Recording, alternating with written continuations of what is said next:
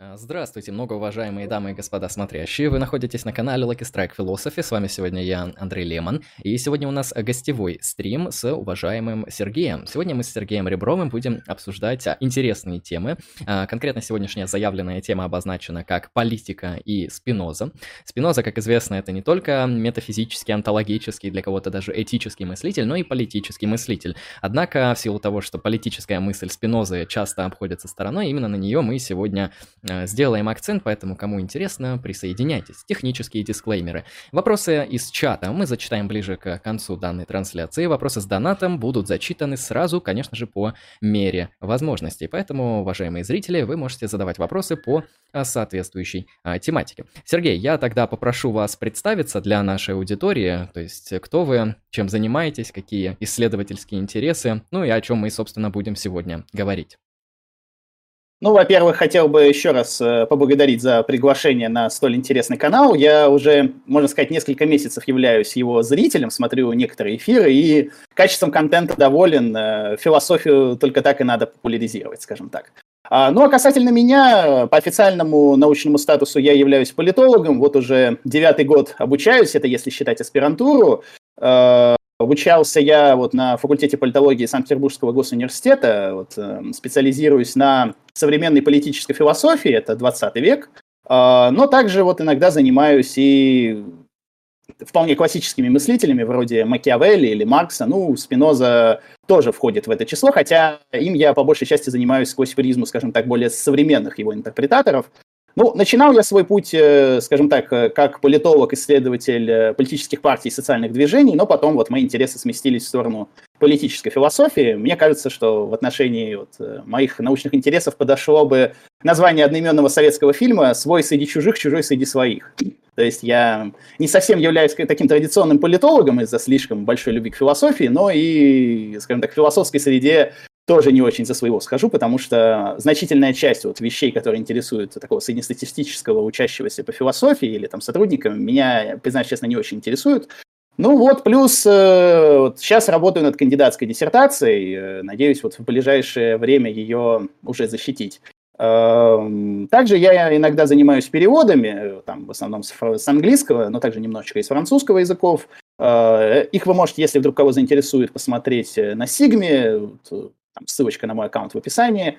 Ну, также, наверное, многие меня первоначально вообще о моем существовании узнали из-за деятельности на YouTube-канале Рапкор, где я порой публикую видеоролики, но, правда, в последнее время из-за занятости над диссертацией совсем редко. Ну, сейчас появилось побольше времени, думаю, что что-нибудь в ближайшее время сделаю.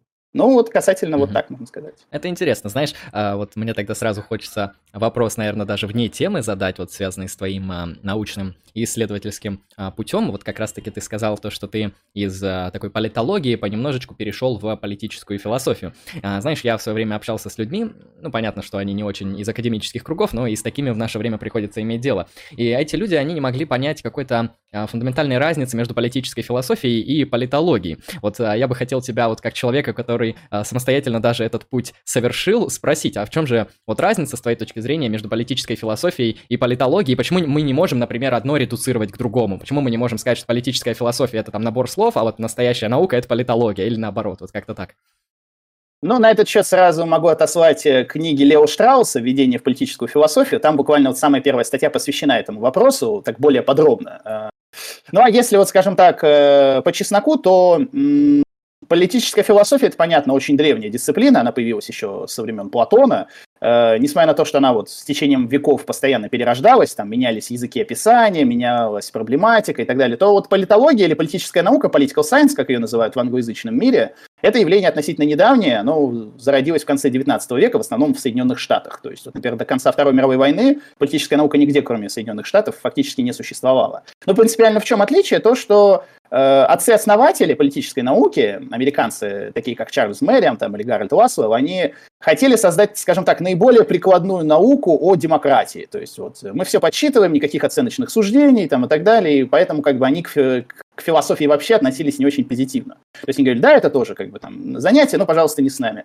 Ну, потом все изменилось, э, вот, э, в особенности из-за эмиграции в Соединенные Штаты вот многих философов из Германии, ну, вследствие прихода нацистов к власти. И вот что интересно, эти философы пришли им не, не в философию в США, а именно в политическую науку. И они так серьезным образом ее разбавили, вследствие чего, ну, политическая философия, или как ее называют, вот, кстати, в англоязычном мире political theory, то есть политическая теория, она стала таким вот прибежищем, вот скажем, философов для, от политики. Вот в этом плане. Ну, скажем так, э, политическая философия выполняет функцию вот теории. То есть она разрабатывает базовые концепты, там базовые какие-то парадигмы, теории. А вот политическая наука, она больше изучает какие-то конкретные вещи на основе там какой-то более-менее научной методологии. Можно, конечно, спорить, насколько эта методология научная там, или не научная, но, в принципе, ситуация как раз-таки вот именно такая. Там, политологи могут интересоваться политической философией, наоборот, как бы это тоже происходит. Ну, например, вот, э, вот крупнее крупнейший англи... Э, американский политический философ Джон Роуз, он написал в свое время теорию справедливости, и эта книга ну, колоссальным образом повлияла в том числе и на политическую науку. Как бы здесь, э, ну, можно сказать, что можно быть и философом и заниматься политической философией, можно быть там и политологом, заниматься вот, э, политической философией. Но у нас в России, если взять там, например, шифры Вака, то политическая философия входит все-таки в политологию. То есть вот даже вот я защищаю диссертацию по 2301 – это теория философии политики, это все-таки политологическая дисциплина, а не философская. Хотя как бы у меня диссертация, ну, по содержанию это именно философия, там, а не политология. Ну, вот такая вот история. Угу. Ну, я тоже стараюсь обычно разграничивать вот под таким, ну, более-менее условным и отдаленным критерием, связывая политическую философию с таким концептуальным, теоретическим и часто нормативным исследованием а, сферы публичного, сферы политического, чем бы оно ни являлось. А за политологией я закрепляю обычно то, что она проводит эмпирические исследования тех же самых политических процессов, вот реально существующих, в прошлом существующих, в будущем там, не знаю, может предсказания какие-то делать на выборы, на какие-то иные а, эмпирические моменты, связанные с а, вот такой вот чисто фактической организации тех или иных политических процессов, институтов, партий, движений и прочее, прочее, прочее. Поэтому, ну, грубо говоря, да, разница между там теоретическим уровнем и таким вот более прикладным, более эмпирическим уровнем.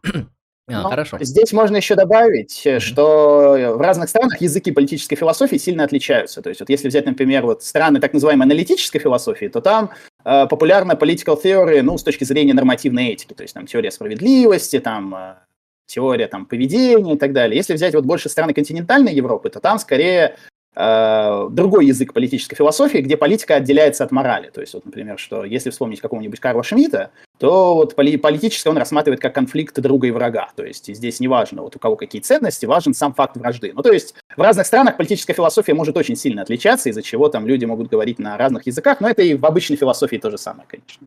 Угу. Хорошо. А, соответственно, та тема, о которой мы сегодня будем говорить, Спиноза, а, политическая философия Спинозы, политика а, Спинозы. Соответственно, вот как бы ты сделал введение, вот почему а, Спиноза, в принципе, может быть интересным мыслителем, в том числе политическим мыслителем в э, современности. То есть э, много есть, я видел, и современных исследований в политической философии в контексте аристотелизма, и в контексте утилитаризма, который тоже, на самом деле, не такая новая теория, э, и там Платон кому-то заходит и исследуется так же, как политический мыслитель и так далее. Э, но когда мы вот говорим о Спинозе, как-то эта фигура вылетает вот из всего этого ряда политической мысли, и, возможно, даже, на мой взгляд, э, незаслуженно. И вот как бы ты обозначил то, а, почему Спиноза интересен как политический мыслитель, почему он а, вообще так вот так вот случилось, что он не заслуживает такого большого внимания, как те же самые там а, Аристотель, утилитаристы какие-нибудь, тот же самый марксизм в различных ипостасях и другие действительно такие сверхпопулярные, сверхмассивные политические теории, концепции философии. Ну, для начала, мне кажется, стоит вообще сделать такое маленькое краткое введение в самого Спинозу. Дело в том, что мыслитель это с достаточно такой печальной судьбой. Э, известно, что его современники по большей части его не поняли, там его осуждали, там известно, что там, он обучался на равина, э, и при этом как бы его вот исключили из еврейской общины, предали анафеме и так далее. Но что интересно, что несмотря на то, что долгое время, ну сначала тайно, а потом уже спустя лет 200 в открытую, антологией, там эпистемологией Спинозы восхищались, ну как правило, то есть в основном, то есть там известно, что Спиноза повлиял и на немецкий идеализм, там и на Лейбниц, и на Руссо в том числе, там и на кого только не повлиял. А, то, но при этом интересно, что именно политическая философия Спинозы оставалась неизвестной вплоть до практически, ну, наверное, второй половины 20 века. И это вот необычно. Почему? Потому что у Спиноза есть целых аж две работы, посвященные напрямую теме политики. То есть, известно, это богословско-политический трактат и просто политический трактат. Э, ну, если богословско-политический трактат, он так наполовину, даже в конце там немножечко есть, то вот политический трактат, он целиком посвящен теме политики. И он как бы был опубликован вместе с этикой. И вот это интересно, почему вот этику вот воспринимали как такую вот серьезную, серьезную философию, а вот политический трактат особо вот никого не интересовал, кроме там, может, узких специалистов. Э, ну, у меня на этот счет, э, скажем, такого вот прямого ответа нет, почему так произошло, но здесь, конечно, стоит э, отметить, что в плане политики философия Спиноза очень много походила на там, альтернативные какие-то проекты политической философии его времени, ну, в особенности на Гоббса. То есть известно, что Спиноза был знаком с трудами Гоббса и активно их использовал. Но у разных исследователей это что-то разное отношение. Кто-то вот радикально противопоставляет. Вот есть Спиноза, есть Гоббс, а вот кто-то их сближает там и так далее. Но вот интересно, что э, если взять вот именно политическую философию Спинозы, то это один из немногих примеров, когда мы прослеживаем не просто какую-то тесную связь его политической философии, его антологии, а просто прямую связь. То есть это все, скажем, единая система, из которой политика выводится. Ну вот в качестве контрпримера вот, есть классические вполне мыслители, у которых как бы, если почитать их политическую философию, иногда возникает ощущение, что она не очень связана с их вот, онтологией там, или эпистемологией и так далее. Но характерный пример, я его очень люблю приводить, вот э, Иммануэл Кант и Иоганн Фихте. То есть известно, что вот э, у них была серьезная вот философская теория, там Фихте даже начинал как вот ученик Канта и всегда себя таковым считал, но при этом, если посмотреть на их политическую теорию, ну, взять, например, такие тексты, как у Канта «К вечному миру», а у Фихта «Замкнутое торговое государство», то мы видим в корне противоположные системы политической философии, потому что Кант известно отстаивал такой вот э, ну, космополитизм в какой-то мере, вот к вечному миру. А Фихте при этом многие называют отцом немецкого национализма. То есть вот иронично, что когда, например, Кант узнал, какие идеи проповедует Фихте, он буквально схватился за голову и сказал, что там, мои идеи к взглядам этого человека не имеют никакого отношения, там, и так далее. То есть вот здесь э, вот интересный вопрос. Вроде антологические системы очень похожи, но при этом вот в плане политики они разделяются вот просто на 180 градусов. Вот со Спинозой такого сказать нельзя. То есть у него его политика, ну то, как он понимает политику, она напрямую выходит из его антологии. Uh, то есть если проанализировать, каким образом вот связана антология Спинозы и э, его политическая теория, то достаточно, ну даже вот не обязательно, кстати, брать этику, достаточно взять вот богословско-политический трактат и потом политический трактат и посмотреть, э, как это связано. Ну, во-первых, конечно, это известная история, что как Спиноза понимает Бога. Э, Бога понимает вот как имманентную природу, то есть вот не просто какое, какая-то трансцендентная сущность, существующая вот за пределами нашего опыта, а фактически с, почему Спинозу обвинили в пантеизме, потому что он отождествил Бога вот с, скажем, живой природой. А, то есть Бог, он везде, и все, что мы делаем, оно вот как бы с этим связано. То есть по этой причине, там, например, э, э, ну, философию Спинозы также вот называют как бы философией радикальной имманентности. Это, кстати, вот забегая вперед, также стало востребовано вот уже в 20 веке, когда Спинозу начали интерпретировать. То есть человеческая субъективность как таковая, она рассматривалась Спинозой лишь как атрибут его субстанции. То есть известно понятие субстанции у Спинозы и атрибуты и модусы, которые происходят из этой субстанции. И это коренным образом также вот связано с тем, как Спиноза именно понимал политику. То есть, ну, например, э, одна из ключевых вот тем политической философии Спиноза – это учение об аффектах. И это вот, кстати, тоже связано вот с темой этики. То есть, если вот многие этические системы выстраиваются о необходимости создания какой-то вот теории, о том, э, как э, тот или иной человек должен себя вести, то Спиноза что предлагает? Он предлагает вместо того, чтобы диктовать человеку какие-то нормы, вы должны лишь понять о том, как он себя, э, почему он так себя ведет, а не как-то иначе. То есть вот учение об эффектах, это в той или иной мере вот является одним из таких главных постулатов его вот политической э, философии, которая в том числе вот излагалась и в э, этике. Вот. А, и, в принципе, вот радикальная имманентность политики, она также вот в дальнейшем выразилась в тем, что Спиноза, скажем так, оказался революционным мыслителем даже не только в плане, что называется этого, даже в плане э, антологии. Но Спиноза на самом деле, можно сказать, что это первый в истории полноценно демократический мыслитель. Там, ну, как бы, я сейчас объясню, что это значит. Известно, что еще начиная с э, Древней Греции, с Платона и Аристотеля, абсолютно все э, политические философы ругали демократию. Ну, то есть демократия рассматривалась как не очень хороший политический режим. Там, конечно, возможно, и похуже, там, например, у Платона хуже была тирания, там, э, можно еще найти ахлократию, что хуже, там, и так далее, но демократия не рассматривалась как более-менее такой вот хороший политический режим. Там, можно вспомнить более позднюю там, теорию, например, такой французский автор, как Жан Баден, э, создатель концепции суверенитета, юрист, кстати, он, uh, вот у него есть прямая цитата, что как бы народ зверь многоликий, спрашивать у него, что он думает, это все равно, что вот спрашивать у, у сумасшедшего, что он думает там, и так далее. Вот Спиноза этим интересен тем, что он как раз-таки, во-первых, он жил в эпоху э, республики в Голландии, братья Девиты, с которыми, кстати, он был довольно близок. И он высказывался вот уже в политическом трактате за более-менее так называемое правовое государство, из-за чего, кстати, ну, например, Карл Шмидт, э, уже философ 20 века, он назвал Спинозу первым либералом. Ну, мне кажется, это, конечно, довольно спорное заявление, особенно на фоне того, что у Спиноза есть высказывания, которые не очень э, соотносятся с либерализмом. Ну, например, у него есть высказывание, что право и законы, они являются следствием мощи или власти. Ну, вот у него просто на латыни есть понятие патентия. То есть его на русский можно переводить как мощь, как власть, там, неважно. Ну, то есть фактически это не очень либеральное высказывание, то, что... Он, кстати, это берет у Макиавелли. То есть как бы то, что законы и нормы идут от власти, это как-то, ну, не очень по-либеральному звучит. Эм, и плане вот как раз-таки соотношения с политическими идеологиями Спиноза уникален еще тем, что в отличие от многих других, более поздних даже мыслителей, в отличие, например, от того же Гоббса, которого многие вот связывают с либеральной традицией, Спинозу трудно вообще полноценно связать с какой-то вот будущей политической идеологией, которая появится, которая появится вот в дальнейшем, потому что, в принципе, у Спиноза есть э, в рамках его вот онтологической системы идеи, которые можно, в принципе, назвать и либеральными, у него есть и революционные взгляды, и в какой-то мере даже консервативные. То есть вот у него такая вот богатая политическая философия, которую, в принципе, несмотря на там, ее ключевые положения, трудно вот классифицировать уже по нашим современным каким-то вот идеям. Но вот э, когда будем говорить об, о современных интерпретациях Спинозы, об этом подробно остановимся. Угу.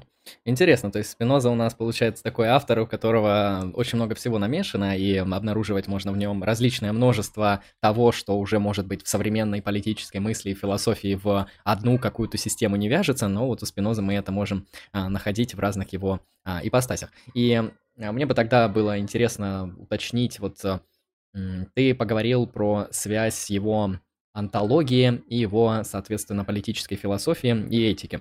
А, как мы можем, соответственно, обнаружить эту связь и как она вообще выстраивается в его а, политической мысли. Ну, то есть я не думаю, что нам придется очень глубоко копать в антологию Спинозы, хотя она, это, грубо говоря, отдельная тема для исследования, для разговора, не менее сложная и необычная, а, но интересно именно показать некоторые основания его перехода из антологического русла в а, нормативно-политическое. И не совершает ли он там каких-нибудь ошибок а-ля гильотина Юма или что-то вот такое, что часто выдают критикам, которые пытаются политику вывести из некоторой антологии технологии.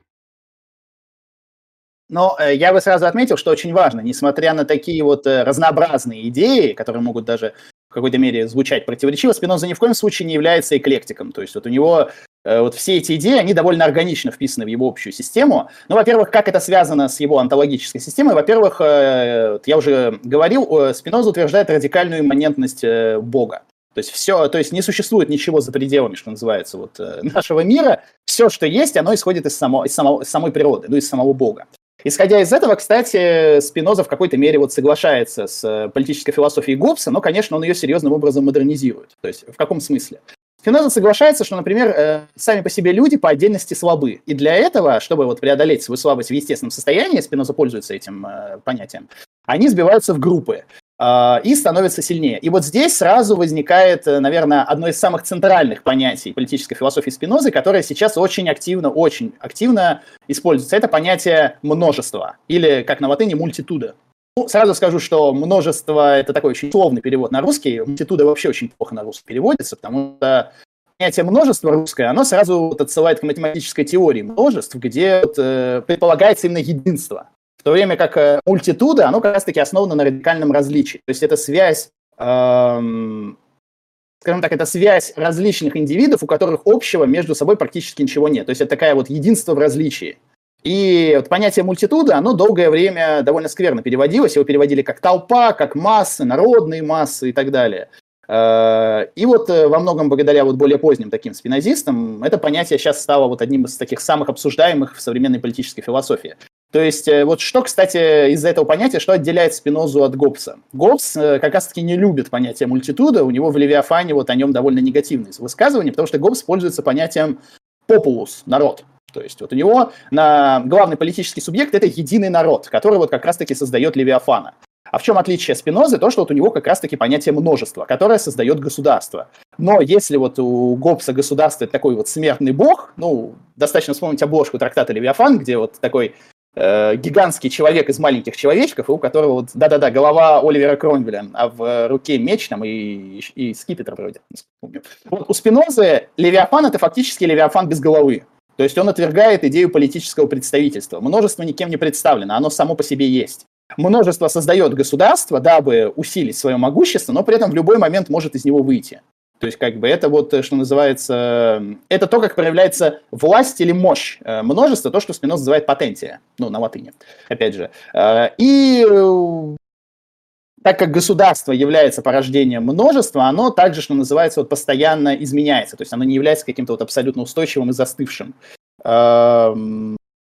И с этой точки зрения право Спинозой тоже воспринимается как обратная сторона вот мощи или власти, патентия. То есть вот из-за чего Спинозу довольно трудно классифицировать как либерала, э, при том, что вот, например, в политическом трактате, если я правильно помню, у Спинозы есть довольно такие положительные ссылки на Макиавелли. То есть в этом плане он, э, в какой-то мере его можно назвать его последователем, хотя, ну, не совсем, конечно.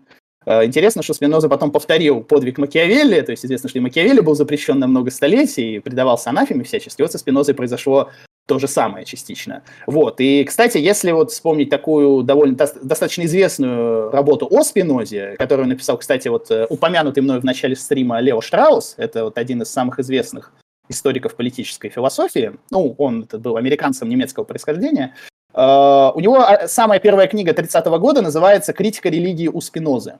То есть, где вот он впервые применяет свою методологию эзотерического чтения. Вот он говорит, что несмотря на все заявления, как бы Спинозу трудно как-то классифицировать, потому что, с одной стороны, его можно вот обозвать атеистом, там, и материалистом и все прочее, но в то же самое время мы видим, что он это сочетает с верностью так называемому политическому реализму. То есть потому что вот Спиноза вот отстаивает идею того, что существующая действительность установлена вот этой мощью множества, что называется. Вот. Книга довольно интересная, жаль, к сожалению, на русский не переведена, но вот в плане изучения Спиноза она очень полезна.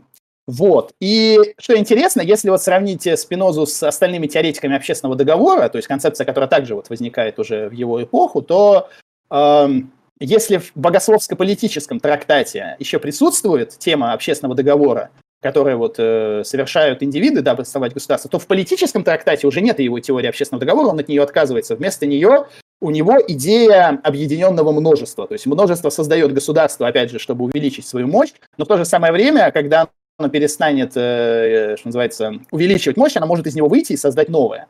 Это то, что потом стали называть учредительной властью. То есть вот учредительная власть, которая создает новую систему законов и уже не ориентируется на существующие.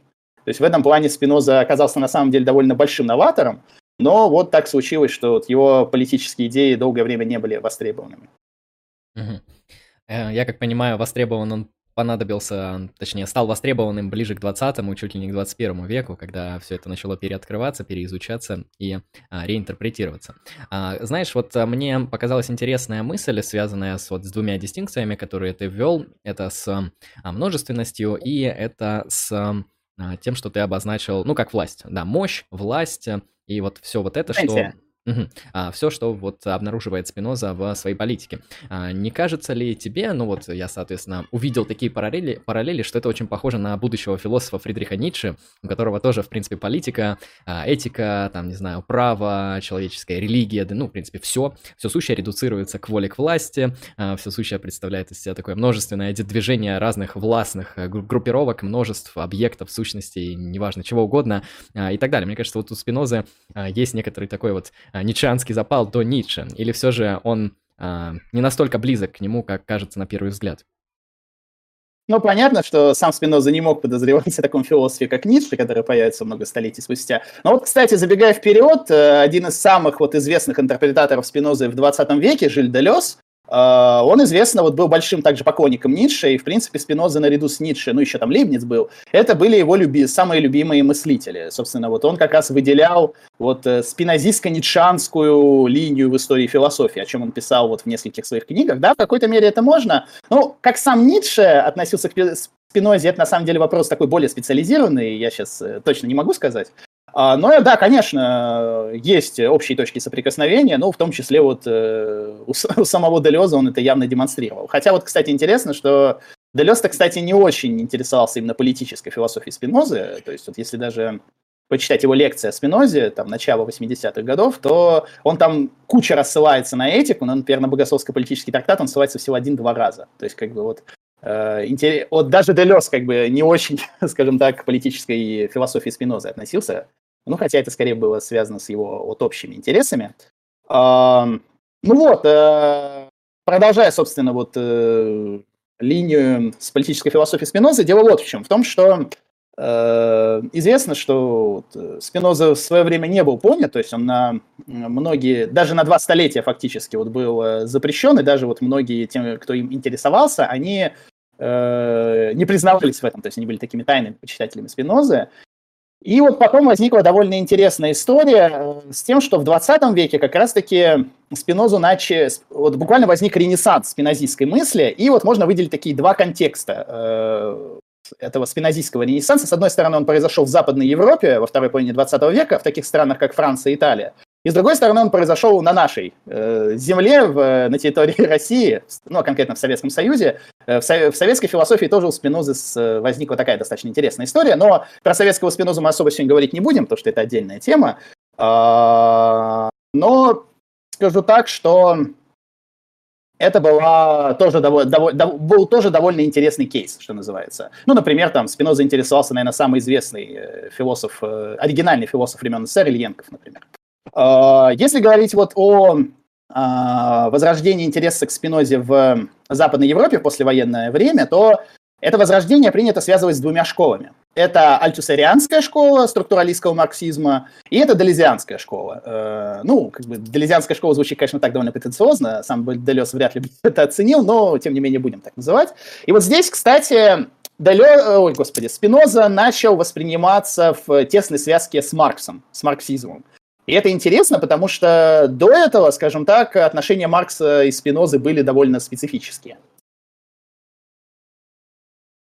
Специфические в том смысле, что если взять, например, самого Маркса, то в ранних сочинениях, там, например, в «Святом семействе», он о Спинозе не очень позитивно отзывается, он ни в коем случае, например, не считает его материалистом, хотя до сих пор многие вот почему-то называют Спинозу материалистом. Ну, как бы бесспорно э, тот факт, что он повлиял на будущие материалистические дискуссии, но Известно, что, например, сам Спиноза не раз подчеркивал, что субстанция — это не материя. То есть и материальное, и идеальное — это порождение субстанции, это атрибуты субстанции. Но сама субстанция не идеальная, там, и не материальная, что называется. Вот, и э, э, такой вот, скажем, марксистский Спиноза, он еще э, начал переоткрываться, когда начали публиковаться многие такие посмертные публикации Маркса, в особенности его а, Грундриса. Это экономические рукописи 57-61 годов, где вот там буквально в введении Маркс очень так сильно ссылается на Спинозу, и вот за это уже ухватились многие вот его современные интерпретаторы, ну, в частности, Луи Альтусер, вот которым я, можно сказать, занимаюсь профессионально, ну, вот, например, в рамках, например, кандидатской диссертации. Вот, и если говорить, что вот, собственно, нашли вот современные спинозисты в мысли самого Спинозы, то, во-первых, Спиноза начал использоваться в плане, вот это интересно, он исполь... начал использоваться против Гегеля и гегельянства.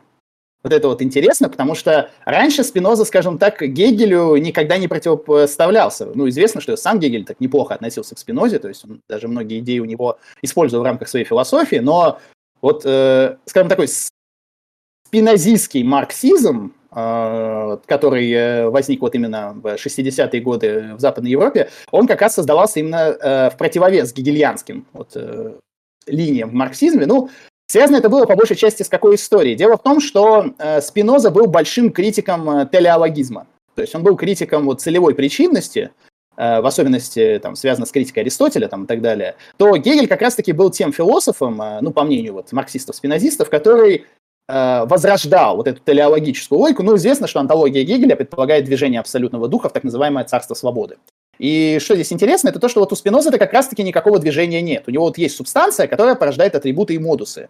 И вот как раз этот вот аспект мысли Спинозы начал использоваться вот против таких вот гегельянских иллюзий. То есть вот, например, у Альтусера у него была теория идеологии. То есть вот идеология не просто как форма ложного сознания, а как э, некая такая социальная субстанция, которая опутывает все человеческие вза- взаимоотношения. То есть начиная от того, как мы общаемся, как мы разговариваем, как мы себя ведем, там, в какие отношения встраиваемся, это все, скажем так, порождение идеологии, от которой просто невозможно сбежать. То есть это вот, опять же, использование идей спинозы в плане субстанции. Ну или, например, э, Альтусер также использовал там многие эпистемологические идеи Спинозы, ну вот, например, э, идея различия объекта знания и реального объекта. Э, ну, я не знаю, наверное, стоит пояснить, что это значит? Ну, я думаю, да, не помешает. Да, в общем, объект знания – это объект, который существует, скажем так, э, существует в виде чистой абстракции. То есть, условно говоря, ну, вот, например, идея треугольника.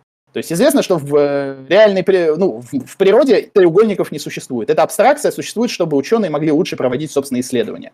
А реальный объект – это вот э, реально существующий какой-то вот э, объект, который ты изучаешь. Ну вот, например, классический пример. Альтусер говорил, что вот э, капитализм в чистом виде, как его описывал Маркс, это является чистая абстракция. Но как он проявляется в реальном мире, это вот воплощение там, каких-то конкретных кейсов. Там, например, э, французский капитализм, там, американский, немецкий, это вот реальные воплощения. То есть здесь тоже активным образом, вот, например, используются идеи Спинозы.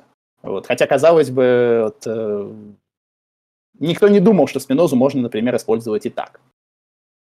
Это, кстати, на мой взгляд, очень похоже на платонизм в контексте его а, антологии универсалей, то что есть некоторое универсалия, общее понятие, ну, у Платона она реально существует, соответственно, и есть некоторые партикулярные, частные, разные конкретные проявления, которые подражают той или иной универсалии в тех или иных моментах. То есть они самой универсалией никогда не становятся, потому что это абстрактная а, форма. И вот эти конкретные изменяющиеся, а, часто физические или материальные объекты, они вот а, являются некоторыми прототипами, копиями или тенями тех самых абстрактных идей и форм.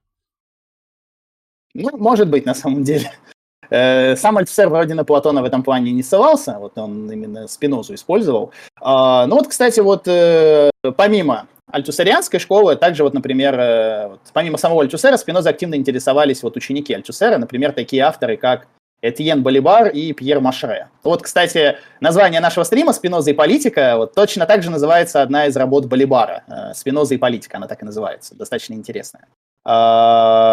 Вот, если взять долезианскую школу, то там Спиноза использовался вот в плане такой вот, скажем, антиантропологической антологии, как таких вот абсолютных, э, скажем, творческих сингулярностей, которые э, существуют имманентно. То есть, э, ну вот Делес тоже активно, например, использовал понятие аффекта. Вот, достаточно почитать лекции Делеза о Спинозе, он там буквально самых первых э, страницах вроде об этом говорит. То есть и здесь интересно, вот опять же, в контексте противостояния с Гегелем, понятие аффекта использовалось в противовес понятию отчуждения. То есть если отчуждение предполагает наличие некой вот такой вот чистой сущности, которая в процессе развития отчуждается от тебя, и ты стремишься ее вновь получить, то понятие аффекта как раз-таки предполагает, что твоей чистой сущности нет. Ты уже, когда появляешься на этот свет, подвергаешься, вот, скажем, воздействию определенных факторов, будь то там эмоции, какие-то а, посторонние влияния и так далее. То есть мы уже порождение аффектов. Э, там, вспоминая Аристотеля, можем сказать, мы такие аффективные животные. То есть то, что вот Аристотель назвал политическими животными. Вот. И в этом плане, то есть, э, тоже вот Спиноза обрел такую большую популярность. Вот у самого Делеза было две официальных книги о Спинозе. Это вот Спиноза и проблемы выражения, Спиноза практическая философия, ну и плюс такая неофициальная лекция о Спинозе тоже. Вот. Э, ну и в альтусарианской среде тоже вот возник вот такой вот большой интерес к Спинозе, но самым, конечно, вот э, ныне, ныне, кстати, живущим переинтерпретатором Спинозы стал такой итальянский мыслитель, политический философ, а еще и практический революционер Антонио Негри. Это вот до сих пор считается самый такой вот э, главный спинозист современного мира. Uh, у него много книг о Спинозе, но, наверное, самая значительная, он ее написал, если я правильно помню, еще в 80-е годы, книжка называется «Дикая аномалия. Uh, могущество метафизики и политики Спинозы». Вот как раз-таки эта книга является той, где uh, Негри вот снова возрождает вот интерес к концепту множества, то есть мультитуда. Э, и в рамках вот э, то, что он называет постфордистский тип производства, ну, фактически это постиндустриальная экономика, множество становится основным политическим субъектом. То есть если раньше действительно вот э, были так называемые народы у каждого государства, сохраняя такое некоторое единство, то теперь мы наблюдаем, что политические протесты в, рам- в разных странах мира все больше начинают вот походить то, что Спиноза называл множеством. То есть это просто такое вот, скажем, хаотичное выступление людей, представителей самых разных социальных слоев и профессий, у которых особо ничего общего между собой нет. У них общее в различии. И вот именно это Негри называет множеством. Ну, там, классический пример, там, какие-нибудь протесты э, во Франции, вот ан- антиглобалистские протесты, вот на которых Негри тоже стал известен, в том числе, вот в 90-е годы, он тоже называл это протестами множества, то есть в том числе. И интерес к понятию множества, которое вот становится таким, вот, скажем, современным революционным субъектом, он э, объединяет от многих э, еще других э, итальянских авторов. Ну вот, например, есть такой автор, тоже вот использует концепцию множества, Пауло Вирно. Вот он, кстати, года два-три назад он приезжал в Санкт-Петербург, выступал в Европейском университете. То есть вот даже вот, скажем так, в режиме реального времени существуют вот современные спинозисты, которые вот вполне себе вот используют спинозу как актуального мыслителя. Угу. Я заметил то, что э, Спиноза много чего критикует, и спинозистская мысль, она много от чего отказывается. Она отказывается, например, от э, гоббсовской а, такой концепции некоторой центральной власти, да, Левиафана, как э, чего-то единого, а, позволяющего благодаря монополии на насилие каким-то образом устанавливать а, порядок, запрещая войну всех против всех. Я также заметил то, что Спиноза и данный тип мышления, он критикует телеологизм, который там известен со времен Аристотеля, да, где он обнаруживает четвертую каузу и везде ее вводят не только на уровне его метафизики, но и на уровне этики, да, у человека есть предназначение достижения евдемонии, но и на уровне полиса. У полиса есть предназначение достижения благополучия своих граждан а, и способствования всему а, подобному. А, если как-то вот стараться выстроить мысль Пино, Спиноза именно уже не в отрицательном ключе, а в утвердительном ключе, я услышал вот два момента. Это имманентность, то есть, я как понимаю, у него, соответственно, политика не выстраивается через трансцендентное. Нету апелляции к божеству, к божественному, к теологии, как это было, например, у святого Августина, у Фомы Аквинского, у других схоластов, у которых а, их теория конкретно политического характера носила теологическое обоснование. Все мы помним эти интересные доктрины о двух телах короля, двух мечах короля и всего подобного. А, да. Спиноза имманентный мыслитель, возможно, кстати, по поэтому его могут называть и атеистом, и секулярным человеком, да, раз он отрицает вот это обоснование через теологию, ну, наверное, значит, он там за что-то иное, хотя это не обязательно. А, что мы еще можем добавить вот в а, некоторые утвердительные предикаты, в утвердительные свойства а, в контексте политической философии Спинозы, то есть что он, а, соответственно, говорит, какую нормативную модель он нам предлагает и описывает.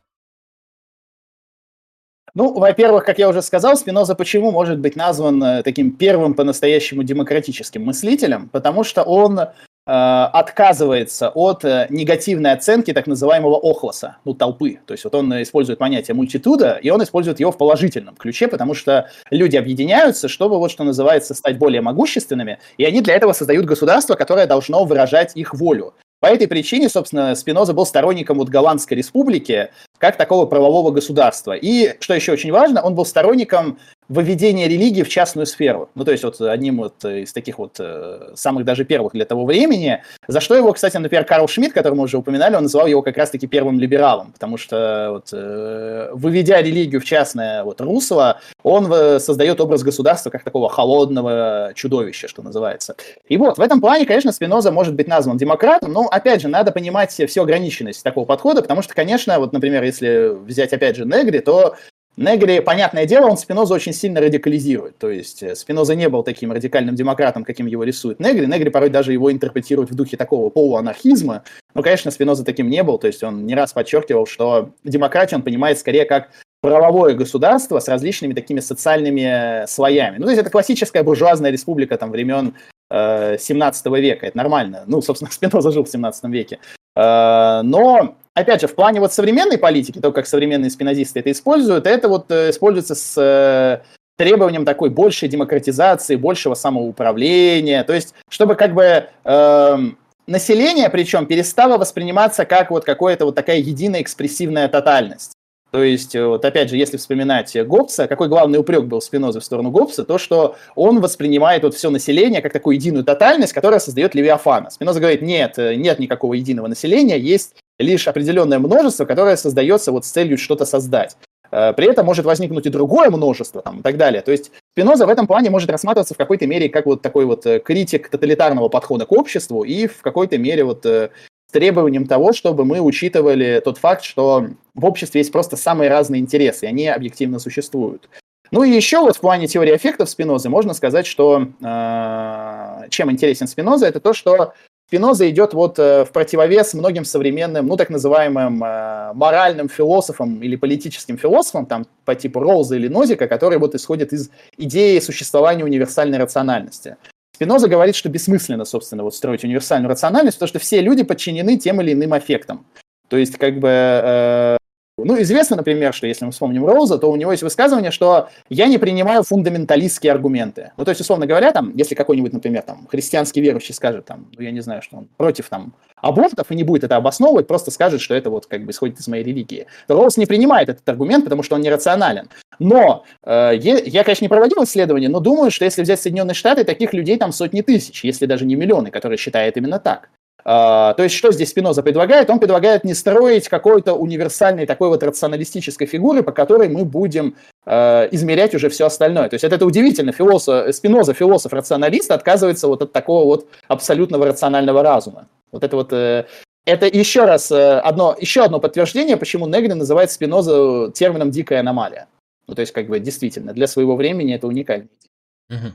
То есть, раз он не делает акцент на рациональность, либо считает ее не а, первичной, может быть, какой-то там вторичной, третичной, может быть, вообще не необходимой, то он, как я понимаю, делает акцент на что-то, что мы можем отнести к сфере иррационального. Ну, условно, конечно, там это те же самые аффекты, а, возможно, какие-то властные интересы, все подобное, или все же рациональности уделяется какая-то роль, просто меньшая, чем у классиков? Не, уделяется, конечно, то есть Спиноза говорит, что с помощью разума вы можете контролировать те или иные эффекты, но опять же, в чем вот, например, отличие там э, спин, ну, э, вот такого спинозийского подхода от э, более других рационалистических тем, то, что вот Спиноза, ну, скажем так, он отказывается обожествлять э, разум, вот он, что называется, говорит, ребят, просто спуститесь на землю, потому что люди постоянно подвержены различного рода эффектам, и это не всегда связано с каким-то вот их иррациональным страхом, то есть, условно говоря, Э, там, э, ну, например, вот э, спинозизм в этом плане можно использовать, например, для критики так называемой теории рационального выбора. Вот э, от себя могу сказать, что вот э, когда я учился на факультете политологии, у нас был целый семестр, вот целый семестр, посвящ... отдельный предмет посвящен только одной теории, теории рационального выбора. Меня уже тогда это вводило в ступор, потому что эта теория, в принципе, сейчас довольно сомнительна. Вот, и вот как раз-таки, если взять Спинозу, то Спиноза бы не оценил теорию рационального выбора, потому что люди просто не... Ну, люди не работают по принципу вот универсальных индивидов-эгоистов, которые стремятся к максимизации выгоды. То есть э, люди зачастую действуют из-за такой вот эффективной природы поведения, и в этом плане, кстати, Спиноза, можно сказать, что он смотрит на материальный мир психологически. То есть в какой-то мере, ну, наверное, Спиноза повлиял и на какую-то психологическую мысль, но здесь, конечно, надо более разбираться, я все-таки не психолог.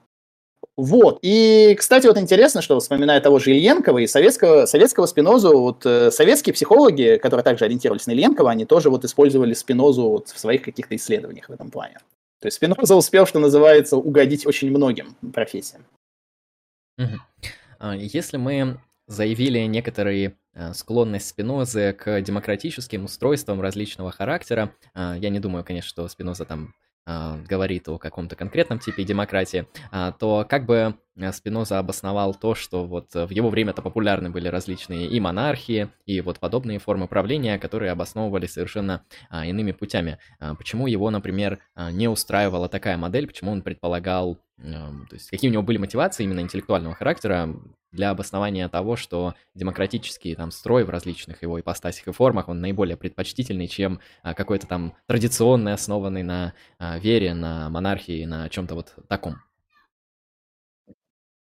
Ну, вообще у Спинозы все-таки э, он не строит такую вот э, классификацию хороших и плохих форм правления в стиле Аристотеля. Там. Он э, просто говорит, что, ну, скажем, такая демократическая республика, она просто больше способствует э, творческому потенциалу множества. То есть Опять же, это монархии также Спиноза вот рассматривает как вот порождение множества, потому что любой политический строй, вот он таким образом возникает. Но в чем суть? А, либо, что называется, вот э, множество полностью контролирует тот или иной вот государственный э, строй, либо оно его уже не полностью контролирует, и оно вот от него отрывается и становится то, чем он называет, то, что он называет словом империум, то есть верховная власть. И в этом плане, конечно, вот Спиноза говорит, что если, скажем так, э, если государство, вот что называется, контролируется множеством, и оно в любой момент из него может выйти, это просто более даже выгодно, скажем, самое, самим участникам множества по той причине, что они сами осуществляют управление. Ну, конечно, вот опять же, здесь сразу возникает такая вот э, соблазн представить Спинозу как такого радикального демократа, такого полуанархиста, но, конечно, он таким не был.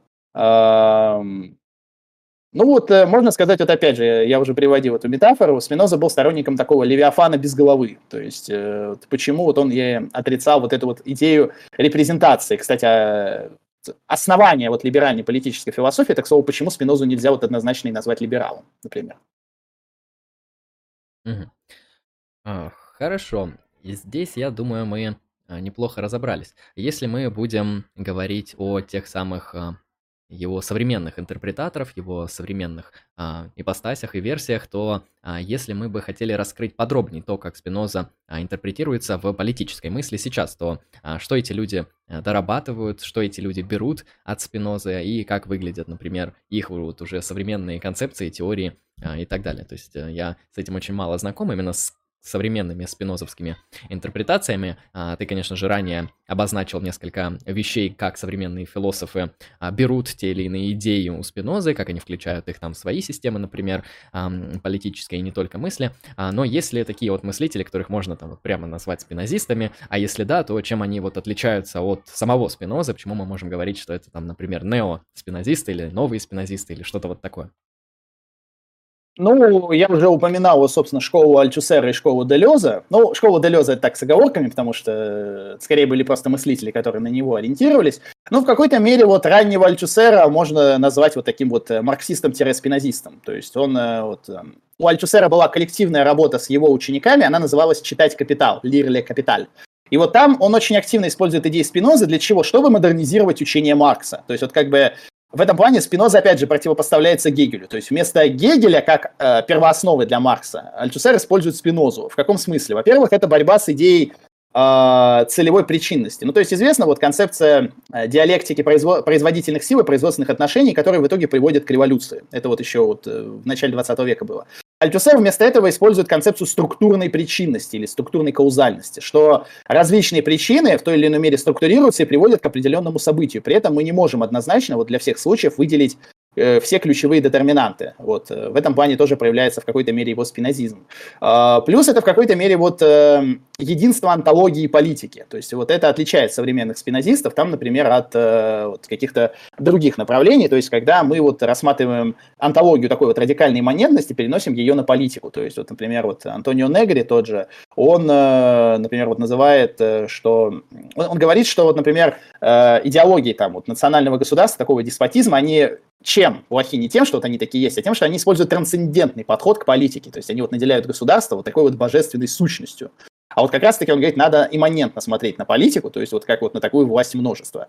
А, в плане как раз-таки вот, э, кстати, Делеза, ну, а, многие по-разному классифицируют мысль Делеза, то есть кто-то видит в нем в первую очередь нет шанса, там кто-то вот, есть даже марксистские интерпретации Делеза, что, на мой взгляд, довольно странно.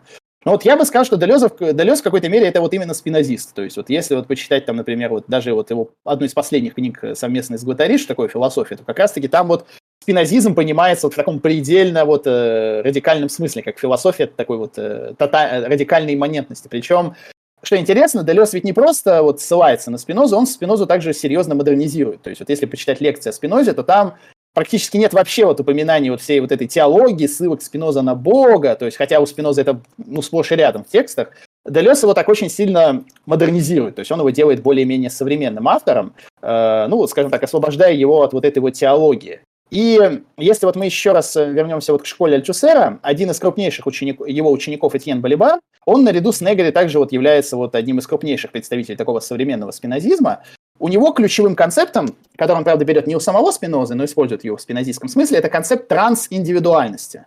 То есть что это такое? Это попытка преодоления оппозиции между общим и индивидуальным. То есть вот эта вот идея, что э, в процессе вот политики множества э, участники этого самого множества, они становятся общими в различии. То есть они, скажем так, э, их различие становится вот э, чьей-то какой-то общей идентичностью. То есть, ну, вот он это приводит там на примере Европейского Союза, то есть союз разных европейских культур, которые, тем не менее, объединяются, вот, несмотря на серьезные вот различия друг от друга. И это также вот э, используется в контексте вот его политической философии, хотя, правда, вот э, его многие обвиняют, э, ну, отчасти справедливо, что он, э, так скажем, некрасиво плагиатит Хабермаса, потому что это очень похоже на то, что Хабермас называет такой прозрачной коммуникацией в какой-то мере. Ну, то есть спинозизм современный, он вот э, используется в таких достаточно разных контекстах, то есть это, с одной стороны, сопротивление телеологии, вот в стиле Гегеля, там, то, что мы все плавно движемся в какое-то царство свободы, э, э, он используется также вот в противовес таким вот трансцендентным структурам современных государств, ну а также вот в контексте вот попытки диалога между участниками самых разных вот сегментов э, дискурса, скажем так. Ну, причем Спиноза находит э, отражение и даже не только вот в такой чистой политической философии. Но вот, например, одним из самых известных также современных спинозистов является такой автор во Франции. Он даже не столько философ, сколько экономист, Фредерик Лардон.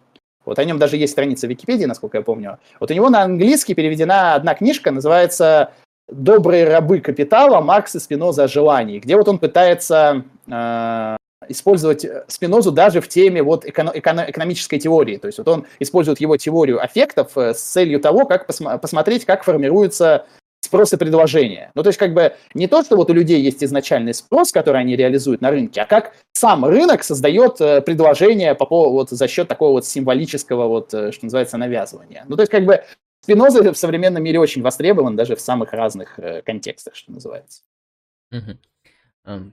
У меня возник такой интересный вопрос, э, связанный с тем, как Спиноза, например, соотносится с такой политической и этической, ну и правовой традиции, традиции естественного права. То есть можем ли мы говорить о Спинозе как человеке, который там разделяет концепцию естественного права или а, предлагает что-то новое? Потому что про естественный договор мы, в принципе, уже а, услышали, то, что он, в принципе, где-то разделяет эту концепцию, где-то нет, но разделяет по-своему. Да, он считает, что, ну, как я услышал, общественный договор это скорее мероприятие там множественности людей, направленное на достижение каких-то там своих властных интересов, ну, в том числе и политического характера, ну, грубо говоря, для удобства а, это все делается. А, очень похоже, конечно же, на Гопса а, с некоторой долей отхождение, потому что у Гопс, конечно, делается акцент на страх, на то, что людям там нужно каким-то образом выживать и существовать вместе, и вот э, общественный договор, который создает Левиафана, это единственный такой способ прекратить эту вечную бойню и войну всех против всех, которую он описывает э, в своем мысленном эксперименте про Левиафана, соответственно, в работе Левиафан. А, вот, а если говорить про Спинозу и вот про взаимоотношения с естественным правом, а, как он относится к данной концепции, там разделяет, не разделяет, критикует или что-то иное? Я бы сказал, я бы сказал так, разделяет, но по-своему. То есть он э, вот говорит, что вот естественное право относится вот к праву, что называется, множества на создание государства в какой-то мере. Э, вот в процессе объединения тоже, вот как бы вот он говорит, что это вот тоже естественное право, но, опять же, он, э, в отличие от Гоббса он отказывается вот так вот, э, во-первых, э, он отказывается от использования такого радикального индивидуализма, который существует у Гоббса, и плюс он отказывается вот потом вот от идеи вот популус народа. То есть, кстати, в этом плане, вот возвращаясь к современным спинозистам, э, современные спинозисты, ну, они, конечно, перебарщивают в этом плане, но они вот радикально противопоставляют Гоббса и Спинозу, потому что Го, э, Спиноза-то как раз вот отстаивает множественный характер вот, э, населения того или иного государства, вот, а Гоббс делает ставку на единстве, на популус народе и так далее. Но вот касательно традиции естественного права, конечно, вот Спинозу можно к этой традиции приписать, но опять же с оговорками, потому что он говорит уже именно скорее о том, что вот да, как бы люди... Он, кстати, в этом плане разделяет общее с Гоббсом, то есть да, действительно, люди склонны там к насилию, к убийству друг друга, но э, не стоит забывать, что люди также объединяются друг с другом ради каких-то общих целей. И это как бы тоже вот, что называется, естественный процесс. Э, по этой причине, вот скажем, э, Спиноза отдает большее предпочтение в сторону такой вот больше групповой идентичности, чем индивидуальной. Угу. То есть с его точки зрения некоторым естественным правом множественности людей является право на создание того же самого государства и организации политического сообщества. И это можно назвать в этом контексте да. естественным правом. Да, да. Угу. Еще мне, знаешь, интересно уточнить такой вопрос, связанный с опять я хочу вернуться все в взаимоотношения антологии Спинозы, его метафизики, которая изложена в основном в трактате «Этика», что довольно так э, забавно, а, и политики. Вот а, все мы помним, что антологически у Спинозы у него такие довольно монистические имманентные взгляды, где он пытается описать некоторое развертывание субстанции в двух атрибутах, да, в атрибуте ментального и в атрибуте физического. Ну, если так совсем условно это как-то обозначать. Вот а, в то же время Спинозу часто могут обозначать детерминистом, что он там сторонник жесткого детерминизма и не разделяет, например, там свободу воли и все это подобное. Так, сейчас прошу прощения, донат. А, древнее явление 500 рублей, поддержка канала. Спасибо большое, древнее явление, благодарю. А, ваш донат будет учтен. Спасибо большое еще раз. А, так вот, и задавая свой вопрос, мне интересно, вот если мы считаем, например, Спинозу жестким детерминистом и сторонником такой вот концепции скорее отсутствующей свободы воли, потому что я не знаю, можно ли Спинозу назвать компатибилистом, это такой тоже довольно спорный вопрос, то есть скорее он склоняется к жесткому детерминизму или к компатибилизму, вроде как к жесткому детерминизму ближе. Ну, все мы понимаем, что там свобода, политика — это довольно такие взаимосвязанные вещи, и вопрос я бы, наверное, поставил так, как можем, а, как соотносится вот его детерминистическая антология с его там а, политической философией. То есть, если там вообще какие-то взаимосвязи, потому что их, может быть, не, нету, то никаким образом. А если есть, то как это обозначается, как это влияет на что угодно. А, потому что, ну, на мой взгляд, концепция свободы, концепция моральной ответственности и другие этические понятия, они напрямую взаимосвязаны, в том числе и с политическими понятиями, и политической свободы, которая немного отличается, но связана с вот этим всем. Хотел бы я вот прояснить именно этот момент. Ну, во-первых, действительно можно сказать, что Спиноза отрицает э, свободу воли. Почему? Потому что у него известно, также это является атрибутами субстанции, то есть все исходит из субстанции. А, но в то же самое время он как бы не говорит, что субстанция, вот породив тот или иной атрибут, она его постоянно контролирует. Да, как бы он появился из нее, но это не значит, что что называется, дальше он не может отправиться в такой некоторый относительно свободный полет э, в рамках вот так называемого имманентного мира. Поэтому, собственно, Делес и говорит э, о множественности сингулярностей, то есть которые уже, что называется, вот э, не предугадаешь, в какую сторону эти сингулярности попадут. То есть в этом в плане политики что это значит? Да, как бы, там, например, какие-то человеческие коррективы порождены обществом, но это не значит, что они будут постоянно, что называется, крутиться вокруг обозначенных целей. То есть, ну, мы даже это в истории постоянно видели, что казалось бы, там, э, той или иной группе населения там, на уровне государства там, или образовательной системы внушается одно, но внезапно щелк, и э, эта группа населения внезапно поворачивает э, в противоположную сторону. Ну вот классический пример из того, что вот мне пришел в голову, ну, известно вот советское образование, там, которое было достаточно фундаментальным, Uh, ну, что мы видим? Несмотря на фундаментальное советское образование, конец 80-х, куча советских людей, прикованных к телевизорам, смотрят uh, программы Кашпировского.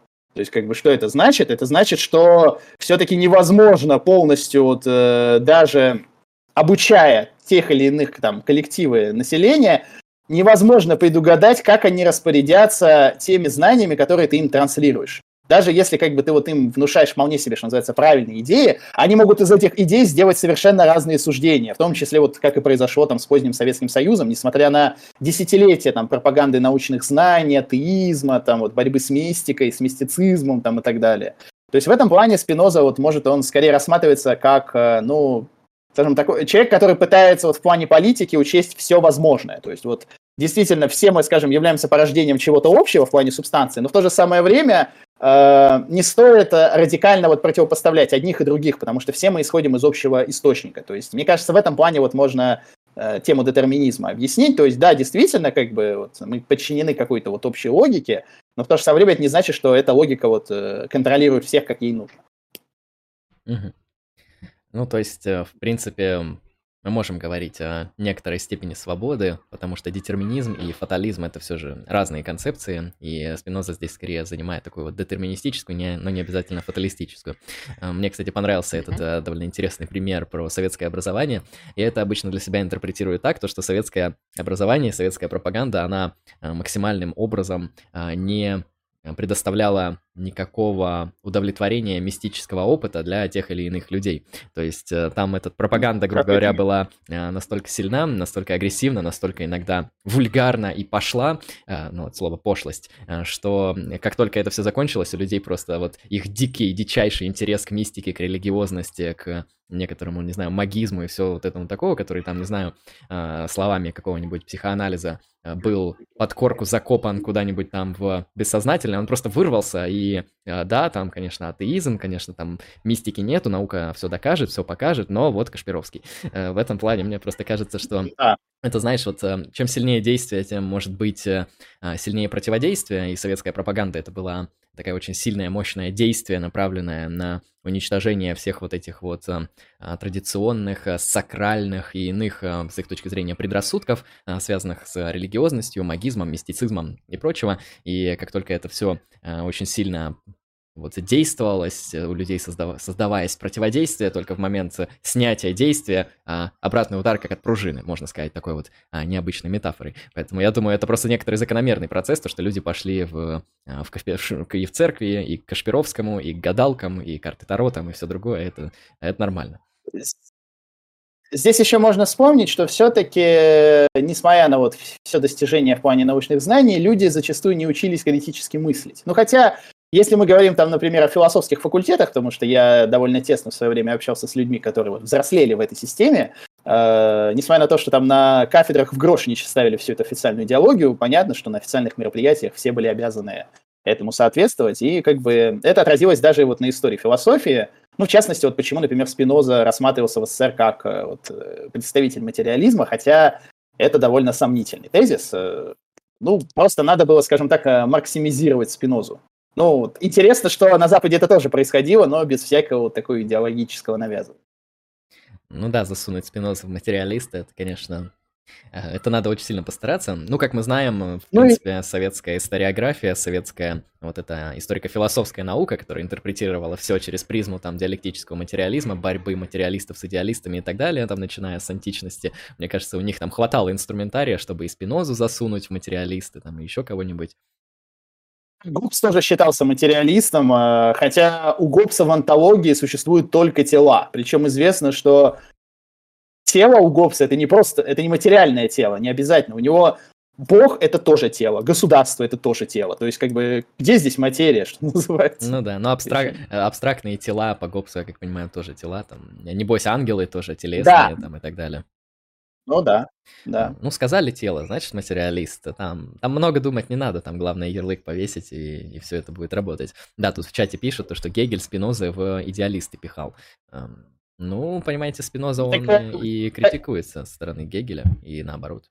Так я, так я больше скажу, если взять работу «Святое семейство» Маркса, это один из, э, кстати, самая первая совместная работа Маркса с Энгельсом, то там э, Спиноза никак не считается материалистом, он всячески, что называется, критикуется, как мистик там и так далее. То есть, ну, Маркс потом поменяет свою точку зрения, конечно, там вот, но, тем не менее, вот и такие были, что называется, идеи, что не все так однозначно, что называется. Об этом, кстати, есть довольно интересная статья Андрея Майданского. Это один из, кстати, в современной России один из крупнейших исследователей Спинозы. Вот у него есть статья о восприятии Спинозы в советском этом, в Советском Союзе. Вот, кстати, я, помимо всего прочего, являюсь этим э, администратором группы Луи, про Луи Альтусера. Она называется Луи Альтусер Мартин «Наука и идеология». Если кому-то интересно, можете посмотреть в группе. Мы на стене выкладывали эту статью Майданского, то есть там это можно посмотреть, что называется. Угу.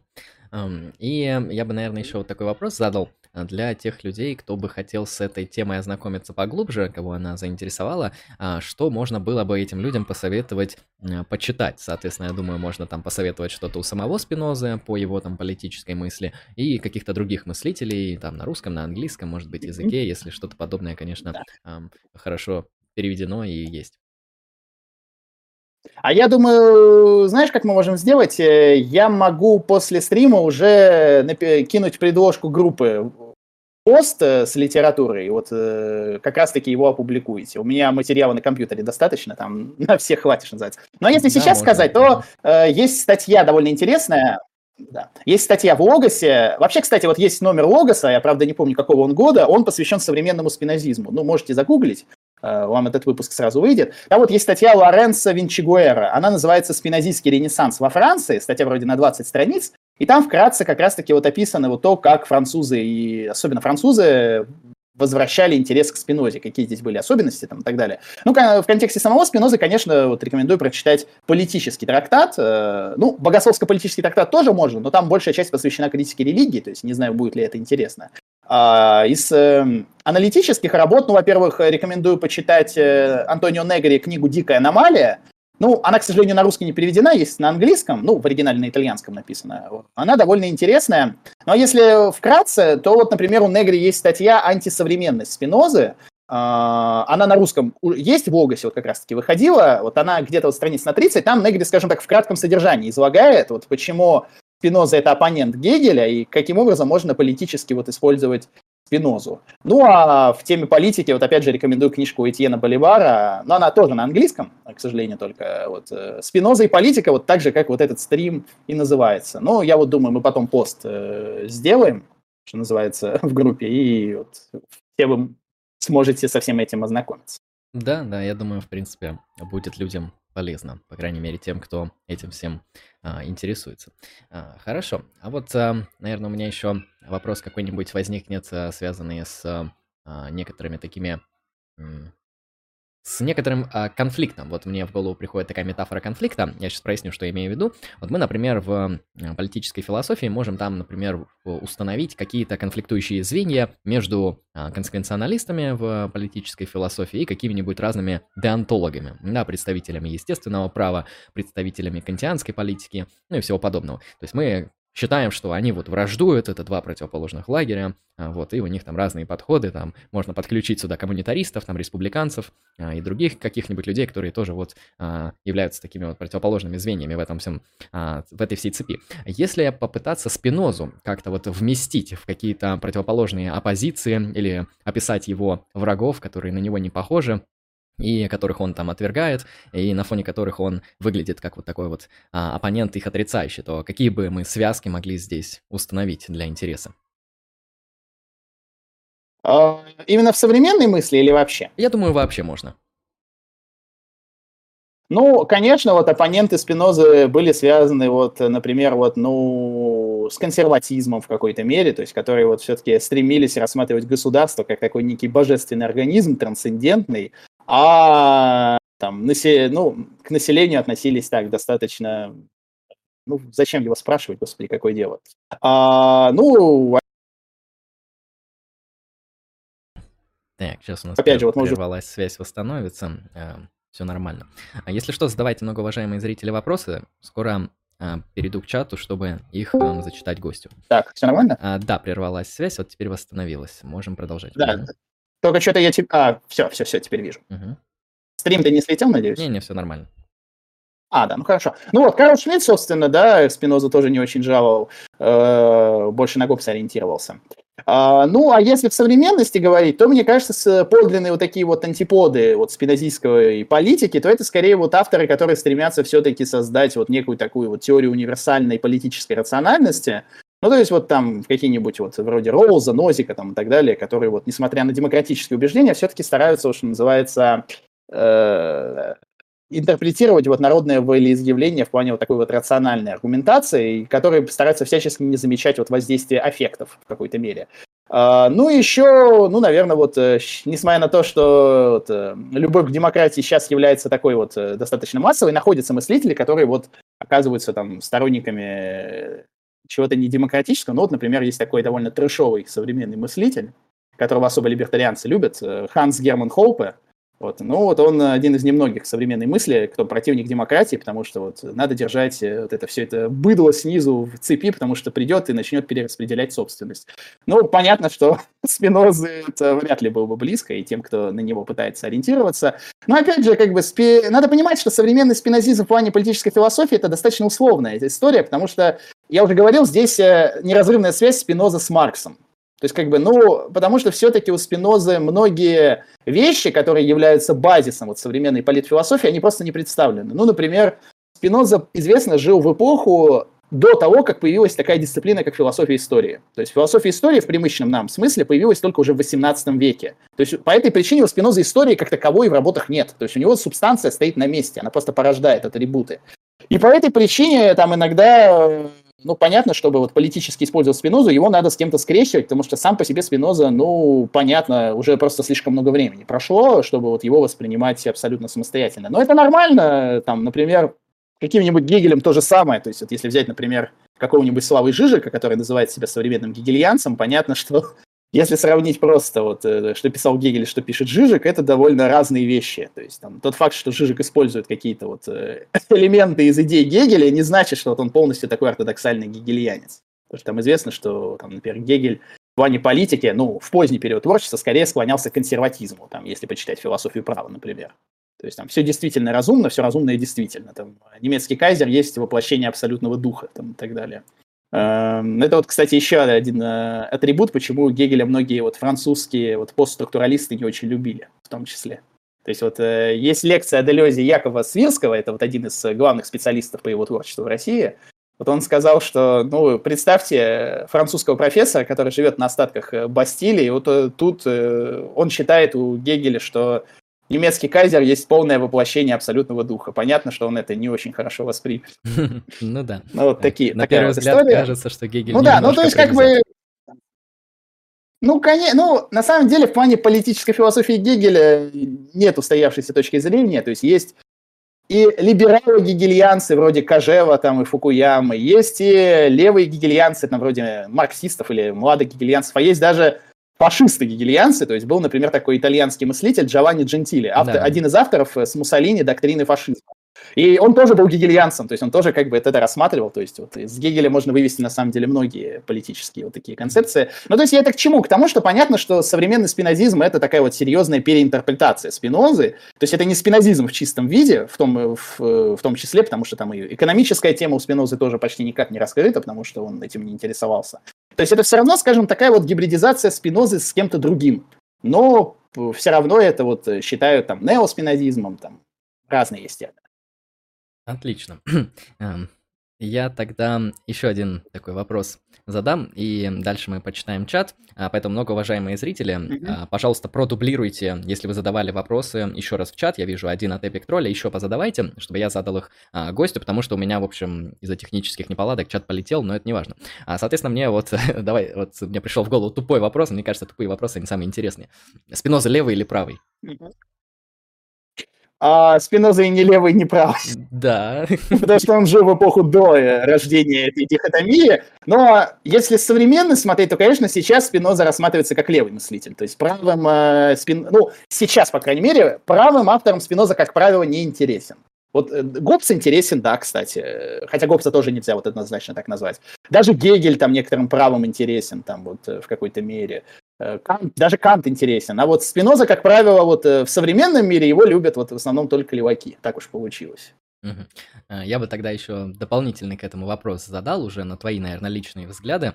А, ты как-то вот демаркируешь левых от правых, и, соответственно, эти критерии демаркации, они носят такой вот, ну, субстанциальный характер, то есть есть ли какая-то какие-то необходимые и достаточные условия, которые делают вас левым или правым. Если нет, то насколько мы можем говорить, что левый и правый это ну, что-то реально существующее, что-то, что-то, что не является просто номинальным, условным, договорным ярлыком?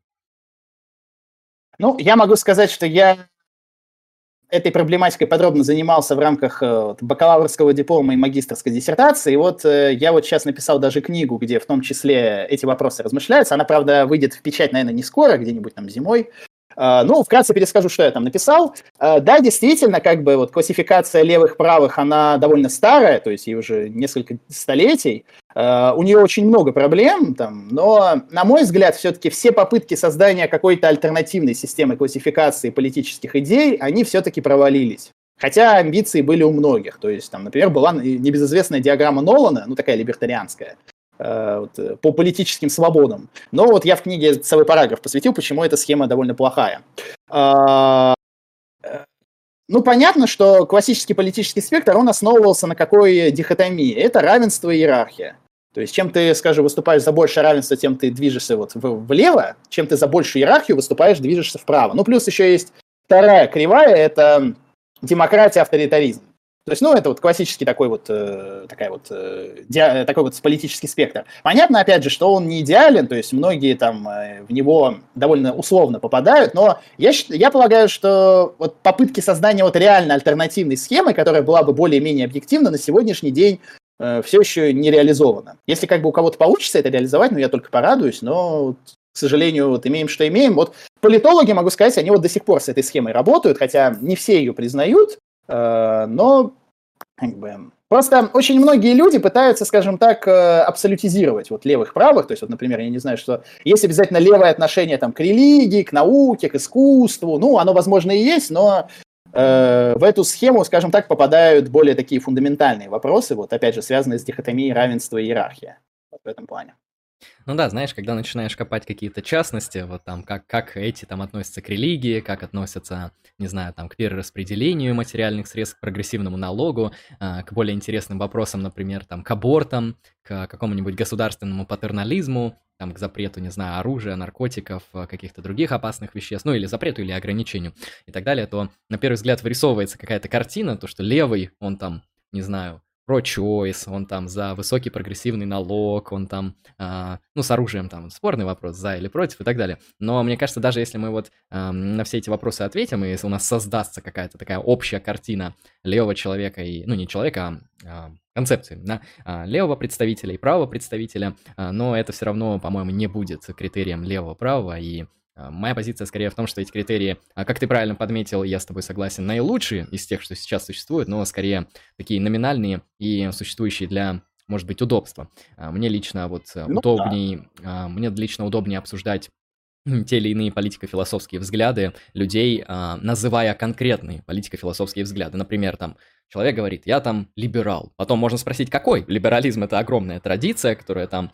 Джон Лок — это один тип либерализма, Джон Роуз — это другой тип либерализма, там, не знаю, Хайек а, и какой-нибудь Ротбард, это, это, да, Нозик, Хайек, э, Ротбард, это вроде тоже либерализм, да, но какой-то уже другой. А, в этом плане тут тоже надо уточнять, есть и левое либертарианство, да, то есть и так далее. То есть мне кажется, э, удобнее демаркировать свои взгляды не там левый, правый, а вот конкретно. То есть называешь там марксист такой-то школы, там, или марксист таких-то представлений и так далее. Так, ну, потому что хотя бы понятно, о чем идет речь, какие взгляды ты, а, убеждения разделяешь и так далее. И вот по поводу марксизма там, кстати, интересный вопрос. Угу. Угу. Так, э, ну я, извините, я прерву на секундочку. Mm-hmm. Ну так это не только в плане политики, в истории философии то же самое. Вот говорит человек постструктурализм. Ну я говорю, ну, приятель, это пустое понятие. Понятно, что его надо использовать, чтобы там умные мальчики и девочки могли писать диссертации, но э, когда вот ты хочешь обсуждать серьезные вещи, говори про конкретного мыслителя. Давай там обсуждать, что думал Делес, что думал Бодрияк, что думал, я не знаю, вот Альтусер. Э, а вот говоря вот такими большими понятиями, жонглировать, это просто признак непрофессионализма. То есть это в плане истории философии то же самое работает. Мгм. Ну, есть такое. А вот, кстати, ты а, еще за- а, сказал такой момент, а, то, что левый правый по отношению к Спинозе это анахронизм. А, ну, то есть использовать эти критерии по отношению к каким-то древним мыслителям, я как понимаю, к Платону и Аристотелю тоже это довольно сложно применить. А вот Ну, с- логично, конечно. да, а с какой точки, с твоей точки зрения, левый, правый, вот от какой точки отсчитывать мы можем? Потому что обычно фигурирует точка, связанная с вот с французской революцией, да, когда там часть парламента разделилась на левых, на правых, оттуда отсчитываешь, или, может быть, какие-то иные события тоже являются там значимыми? Ну, я обычно, да, от э, этих событий отсчитываю. Хотя, ну, понятно, что даже в более древней эпохе мы можем выделить мыслителей, скажем так, которые были, там, например, сторонником Э, широкого участия масс, а были те, кто вот э, говорили, что там вот народ зверь многоликий, нафиг вообще с ним как-то работать. Ну вот, например, Руссо с этой точки зрения, ну, конечно, вот он склоняется вот к народному суверенитету, это такой э, демократический массовый мыслитель, в то время как, например, какой-нибудь Жан Баден, ну, нет, это вот сторонник больше абсолютистской монархии. Но я просто в плане политической философии какую идею продвигаю всегда, что Идеологические воззрения того или иного мыслителя, они не являются вот основой его политической философии. Ну, классический пример, там известно, что Карл Шмидт, я, кстати, о нем недавно читал лекцию, она есть на Ютубе, можно посмотреть. Э, да, известно, Шмидт был консерватором, таким даже националистом, в какой-то мере он там даже вступил в нацистскую партию, и так далее. Но это не характеризует всю его политическую философию, хотя бы по той причине, что потом Шмидта начали использовать даже левые мыслители, и сейчас существует, например, феномен левого шмитианства, такое действительно есть. То есть, как бы, любая политическая философия, если она серьезная, она шире любой идеологии, как бы, и если мыслитель по-настоящему там написал что-то выдающееся, то это можно рассматривать и не сквозь призму какой-то конкретной политической идеологии. Как бы я вот такую идею всегда продвигаю. Ну, я думаю, соглашусь, да, то, что в любом случае политическая философия, она шире, сложнее и проработаннее, чем любая политическая идеология, которая ну, изначально ставит другие цели, работает совершенно э, по-другому и преследует иные интересы, другие механизмы работы политической идеологии, чтобы этим под этим не понималось, они, понятно, различны, потому что философ, он пытается там разобраться на концептуальном уровне с политическими вопросами, да, там с вопросами справедливости, власти, легитимизации, ну и тысячи и тысячи других других вопросов, и все это его интересует именно на уровне концептуального анализа, разъяснения, прояснения, аргументации а, и так далее. А, соответственно, политические идеологи, я не замечал, что они аргументируют, там, приводят какие-то доводы, хотя в наше время, знаешь, а, людям, им важно слышать какие-то аргументы, и, возможно, даже политическим идеологам в ближайшее время придется все больше и больше аргументировать, чтобы при, привлекать больше людей на свою сторону. А, как-то так. А, я хочу задать вопрос из чата, он как раз про марксизм интересный. Uh-huh. Читал ли гость работы аналитических марксистов и вообще, насколько они ему интересны? Ну, я бы тогда дополнительный вопрос задал к этому. А, ну, я думаю, читал, а если не читал, то вопрос снимется, но если читал, то что такое вообще вот аналитический марксизм в контексте того, как, как его можно отличить от неаналитического? Ну, а, э, я, признаюсь честно, читал некоторые работы аналитических марксистов, но все-таки не являюсь большим специалистом в этой теме. Ну, вот, э, например, кому, кстати, интересно, у Васила на канале Елда Богов был да, э, эфир по аналитическому марксизму, где он где он общался с Дмитрием Середа. Вот Дмитрий Середа, кстати, он переводчик Джерри Коэна, это вот крупней, это основатель аналитического марксизма. Э, вот э, советую посмотреть эту трансляцию, там очень интересно. Но касательно моего отношения, это действительно интересный э, был проект, хотя бы по той причине, что, ну, действительно, никто не ожидал, что марксизм кто-то попытается вот истолковать в духе аналитической философии. Ну, принято считать, что он начался в 70-х годах с работы Коэна в защиту исторической теории Карла Маркса. Эта книга только на английском, к сожалению, есть. Uh, ну, потом там очень много интересных было авторов. Там и Эрик Колин Райт, и Джон Рёмер, и там, господи, и Йон Эльстер, там много кто. Но все-таки проблема данного течения в чем заключалась? В том, что, как мне кажется, они посчитали, что методологии аналитической философии, которые вот они пытались использовать, они изначально нейтральны были с политической точки зрения. Как бы просто вот такая объективная научная методология, но если посмотреть на конечный итог развития аналитических марксистов, все-таки выяснилось, что теория рационального выбора, например, которую они тоже, теория игр, которую они использовали, это не очень нейтральные вещи, потому что сами аналитические марксисты в конечном итоге там, начали размышлять там, ребята, чем мы отличаемся от таких авторов, как Роуз, там, Дворкин, вот эти вот ребята, тем, что там, я не знаю, мы к Марксу оперируем, ну, ладно, и что? То есть в итоге как бы просто, ну, превратилось в такой дискурс о справедливости, о распределении, но Роуз сделал то же самое без каких-либо апелляций к Марксу, как бы, и ничего. Ну, как бы, опять же, это интересное течение, там, рекомендую с ним знакомиться, но мне лично вот не близко. Я по этой причине больше интересуюсь, там, например, больше, например, структуралистским марксизмом, мне он кажется более интересным в этом плане.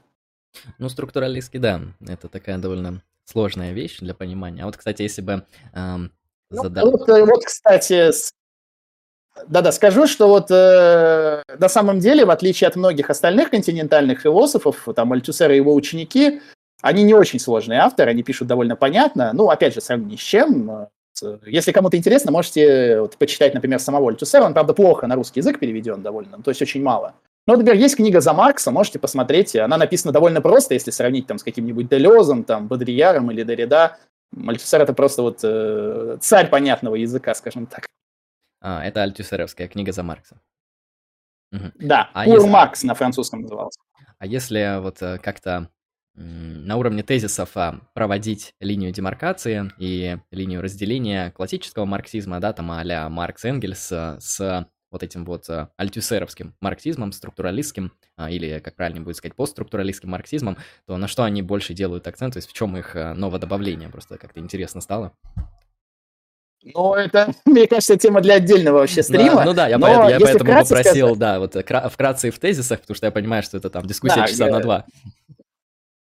Да, вот, кстати, рекомендую наш стрим с Василом. Правда, он был на этой, на Еуде Богов Лайв. Э, ну, у Васила тогда основной канал был заблокирован. Э, он про Альтюсера как раз был, я там это разбирал. А, ну, собственно, если вкратце, смотри, какая история. Э, марксизм находился в серьезном кризисе в середине 20 века. Там многие вопросы просто оставались без ответа. Там, почему революции не происходят в развитых странах, несмотря на развитое рабочее движение? Там, почему разные страны политическими методами способны там э, двигать экономику, хотя Маркс подобное отрицал. То есть там почему старые политические партии все больше там отходят от дела и э, возникает что-то новое. И на эти вот э, вопросы были призваны ответить различные вот неомарксисты, к которым Альтусер и относился. Ну вот у него, например, была идея, вот одна из ключевых, идея сверхдетерминации. То есть это идея того, что Uh, вот, кстати, в тему Спиноза он это связывал с концепцией структурной причинности, что разные факторы могут взять экономику и засунуть ее, скажем так, э, в ту область, которая им нужна. То есть, вот, например, он приводил пример Октябрьскую революцию. То есть это пример того, как политика определила экономику. То есть вот он использовал в этом плане тоже спинозу. Ну или, например, э, там вот, э, если Маркс и Энгельс сами вот анализировали идеологию как ложное сознание еще со времен работы немецкой идеологии, то Альтусер от этого отказывается, он анализирует идеологию как такую социальную субстанцию. То есть вот, который вот охватывает э, все области. Ну и главное, что Альтусер вот э, не нравится в э, классическом марксизме, это идея телеологической заданности коммунизма, то есть вот как uh-huh. такого царства свободы, освобождения от государства, от товарного производства. Альтусер это отрицает, он говорит, что ну, ребят, да, мы критикуем капитализм, стремимся в посткапиталистическое общество, но мы не можем точно сказать, каким образом это общество будет достигнуто и каким оно точно будет, потому что иначе вы просто превращаетесь вот в этих гегельянцев, которые вот стремятся осуществить такой плавный переход в царство свободы. То есть в этом плане Спиноза также использовался вот как критика такого вот э, целевой причинности в этом плане. Ну, там, конечно, очень много деталей, я сейчас э, не смогу все перечислить, но э, по этой причине вот э, у Альтусера даже была такая цитата, когда вот его сильно ругали его сопартийцы за связи со структуралистами, со структуралистами, он говорил такую фразу. Наша главная беда была не в том, что мы были структуралистами, а в том, что мы были спинозистами. Такая вот история. Ну да, я, по крайней да. мере, из того, что услышал, как там Альтюсер отличается от классического марксизма, я прям вот, э, мне приходилось в свое время общаться с вот этими, знаешь, ортодоксальными марксистами, которые вот там Маркс, Энгельс, Ленин, наши там Святая Троица. Вот, и мне кажется, они бы просто Альтюсера не то, что из марксистов, они бы, наверное, его из левых выписали бы после такого. Э, так и, проис- так и происходит. Я, кстати, рекомендую, если кому интересно, вот я обычно Википедию не рекомендую, но Могу сказать про Альтусера вот каким-то удивительным образом. В Википедии написана просто потрясающая статья. Она где-то там страниц на 30, что ли, на 40. Она огромная. Просто вот я рекомендую, ну, хотя бы вот прочитать ее, потому что она очень подробная, и там причем нет каких-то вот таких э, традиционных заблуждений, как это характерно для Википедии. Я вот с давних пор интересуюсь, кто написал эту статью, потому что хочу просто человеку пожать руку. То есть, как бы, вот, э, очень здорово. Вот, э, кто хочет вот, начать знакомство с Альтусером, можете хотя бы почитать Википедию о нем. Там статья просто потрясающая, вот даже удивительная. Что на, на русском есть. языке, да? А именно на русском, причем на русском она самая вот лучшая, лучше, чем на английском, чем на французском, и меня в свое время это просто дико поразило. Даже не знаю, кто ее написал. Ну да, часто на самом деле удивляет, когда русская Википедия, она оказывается лучше, там, западной какой-то, англоязычной, французскоязычной и так далее. Это, это прикольно. А, в общем, да, кому интересно, посмотрите. А, тут вопрос еще гостю. Еще вопрос. Как гость относится к идеям Берштейна и реформистскому социализму? Ну, э, к этому сложно как-то относиться, потому что это все достояние прошлого. Как бы это не очень актуальные политические идеи. Ну, понятно, что в какой-то мере то, что писал Бернштейн, оказалось правдой. То есть, действительно, э, там никакой революционной заданности в такое посткапиталистическое будущее не было. Там некоторые государства спокойно адаптировались вот к реформистскому социализму, там вводили реформы. Но в то же самое время, конечно, многие там идеи Бернштейна о том, что вот само по себе как-то вот перейдет в некое посткапиталистическое общество, это тоже как бы тоже не удалось. Но опять же, Бернштейн вот в плане актуальной теории, он ничего из себя не представляет, это чисто такой вот чисто исторический интерес, скажем так. Ну, просто многие вот такие вот интернет-ортодоксы любят вот э, рассматривать дискуссии того времени как что-то актуальное, хотя это нифига не актуальное. Угу. Хорошо, да, там пишут э, на Википедии про Фуко неплохая статья. Я сравнивал статьи про Фуко на Википедии. На русском нормальная, но мне не нравится подход и тип систематизации. А, дело в том, что на английской, на Википедии, например, там подход к Фуко через э, эм, его историческое развитие, ну, то есть там вот его по работам, грубо говоря, там рождение клиники, э, вплоть до, соответственно, до поздних его работ, связанных там с практиками себя, с э, вот этими всеми э, вещами и поздним изучением там э, сексуальности и всего вот этого подобного. На английском в этом плане как-то, э, в плане генеалогического такого анализа статья получена, на русском там именно на уровне концептуального анализа неплохо, то есть там отдельно э, его понятия, там а-ля археология, а-ля эпистема, они вот отдельно вынесены и расписаны, так что смотря что вам больше нравится. Советую прочитать читать обе. Фуко, кстати, учился у Альтусера, он был его студентом короткое время. Ага. Ну, никто не сомневается в том, что Фуко, он чуть-чуть левее, чем, чем кажется. в общем, да. Um, да.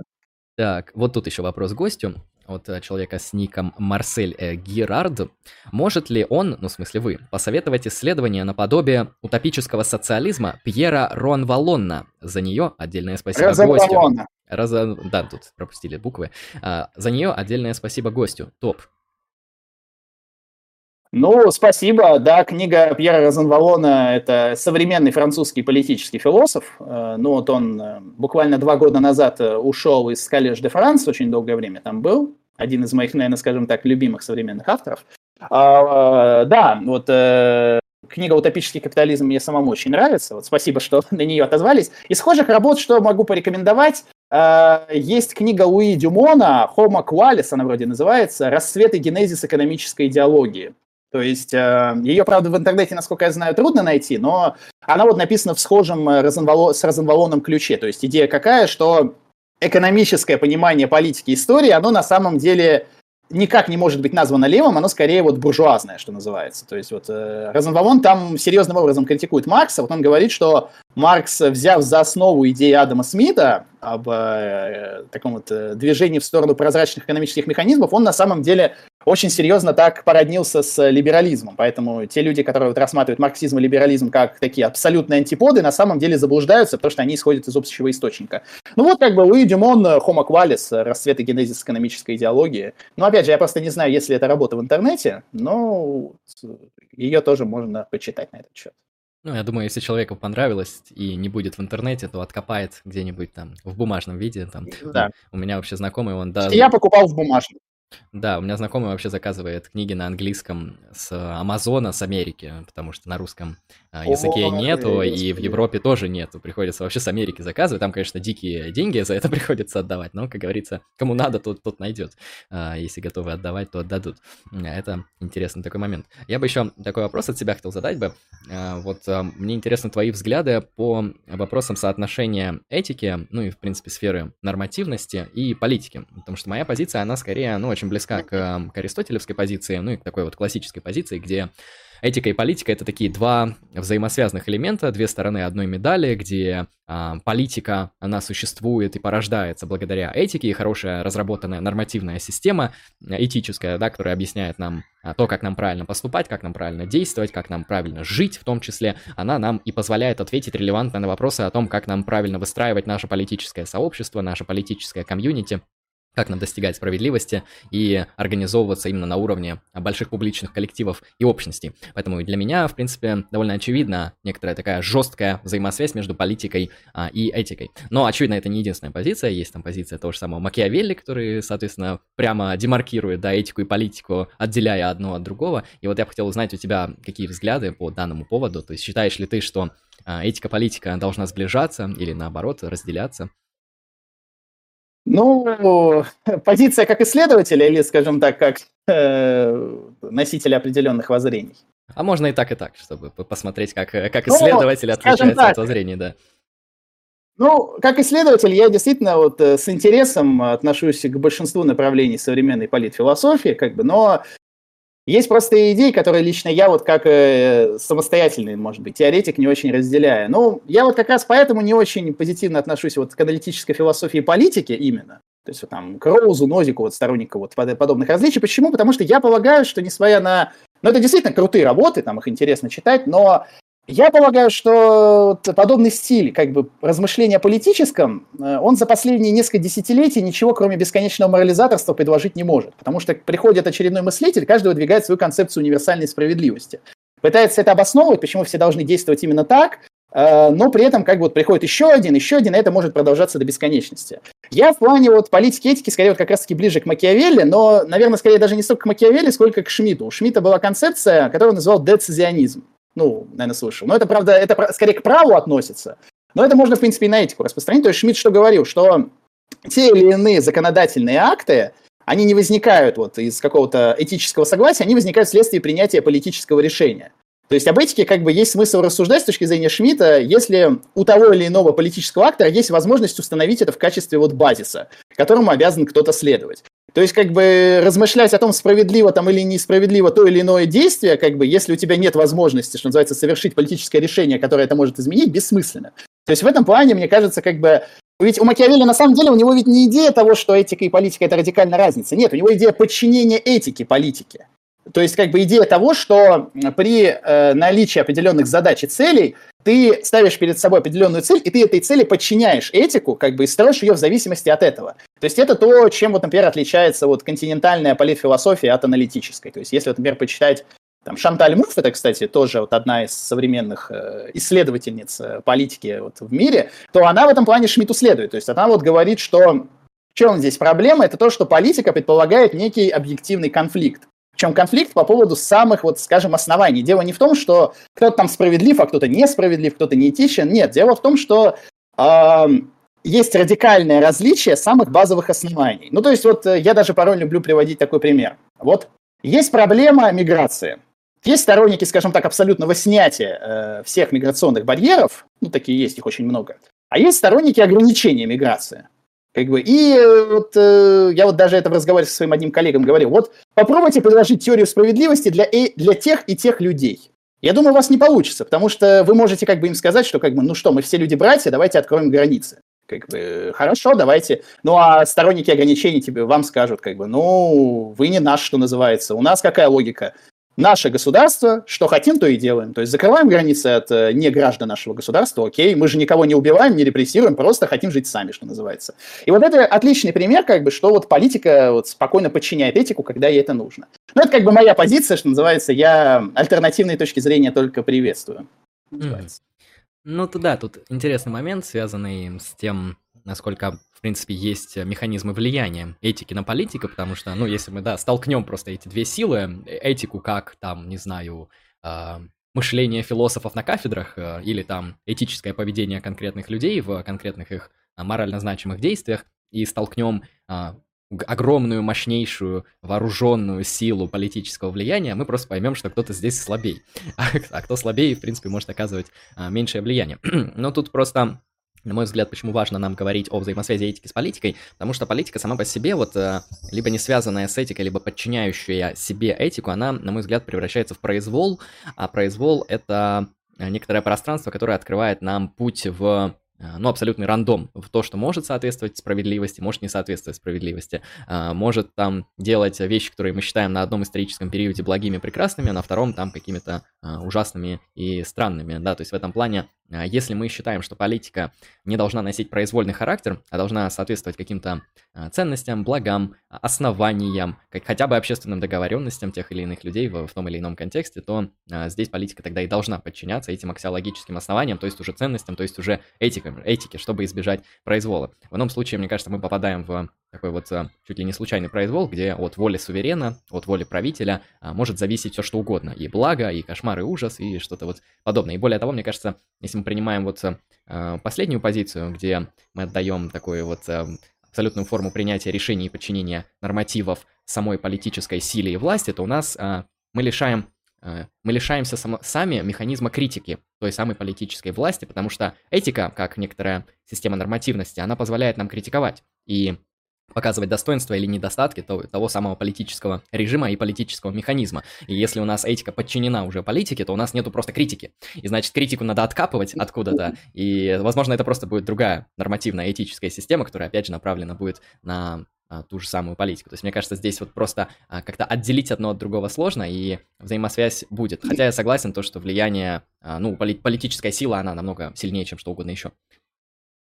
Ну, э, вспоминая Спинозу, Спиноза мог как бы ответить, что, ну, для этого необходимо, что называется, сохранять множественный характер э, общества, чтобы те или иные элементы множества могли, что называется, друг с другом конфликтовать по теме политики, потому что ведь как мы можем критиковать политическую волю, потому что она ему выгодна. То есть здесь, э, ну, по мнению, там, я не знаю, какой-нибудь Шанталь Муф тоже, хотя она никак со Спинозой, не со спинозизмом не связана, дело ведь не в том, там, что одна политическая сила, что называется, вот, э, несправедливо, другая справедлива. Дело просто в том, что у них принципиально разные понятия о том, что этично, что не этично там, и так далее. И столкновение этих самых позиций, где в итоге выяснится победитель, это уже не будет зависеть от этики, это уже будет зависеть там, от примитивной, ну, либо силы, либо возможности там, подчинения тех или иных каких-то структур. То есть э, в этом плане как бы вот... Э, ну вот есть просто, вот говорю, такая вот традиция, которую можно условно назвать децизионизмом, условно говоря. Uh, ну вот как-то так. Uh, хотя вот, кстати, могу сказать, что исторически был, например, один мыслитель, который предлагал вот полностью подчинить политику и этике. И, ну вот, например, вот, вот недавно у вас был стрим с Марией Рахманиновой, например. Ну вот, например, э, был такой анархистский мыслитель Уильям Годвин, довольно известный. Вот у него было понятие морального общества, то есть вот то, что вот анархисты использовали в плане вот, анархии. Ну, что такое моральное общество? Это общество, где главным регулятором отношений между индивидами становится этика. Ну, то есть, вот э, ну, такая полноценная этика. Беда лишь в том, что то, что Годвин забивает на тот факт, что у разных людей или разных групп просто разные этические воззрения, в результате просто то, что Годвин предлагает, фактически это тоталитарное общество. И как бы, причем сам он этого не понимает, вот судя по его, что называется, текстам. И как бы здесь такой пример, что и этика в плане вот такого господства может предложить такой достаточно тоталитарный подход на самом деле. Соглашусь, да, в этом плане, даже если мы взглянем на какую-нибудь современную нормативную этику, но даже на секулярную, не говоря о теологических обоснованиях, мы увидим, что там разные позиции, и они разные не просто там, вот как как разнится консеквенционализм правил и как разнится консеквенционализм институтов и характеров. Нет, они разнятся так, что есть там какая-то, не знаю, естественное право э, и деонтология Канта, и есть э, какая-нибудь этика добродетели, которая ни на что, ни на это, ни на то не похожа, и у них просто там разные обоснования. В этом плане я, конечно, согласен. А, то, что разные моральные кодексы, ну, разные моральные ну, обоснования. Ну вот, кстати, в дополнение, я вот э, недавно, опять же, повторюсь, читал лекцию про Шмидта, у Лео Штрауса, у него есть интересный текст, критика на понятие политического Карла Шмидта. Вот он как раз-таки возражает на то, что Шмидт разделяет политику и этику, а у него какой интересный аргумент. А, Штраус говорит, что считать этику исключительно гуманистической – это неправильно. То есть, условно говоря, тезис о том, что сильные процветают, слабые гибнут – это тоже этический тезис, например. Да, верно.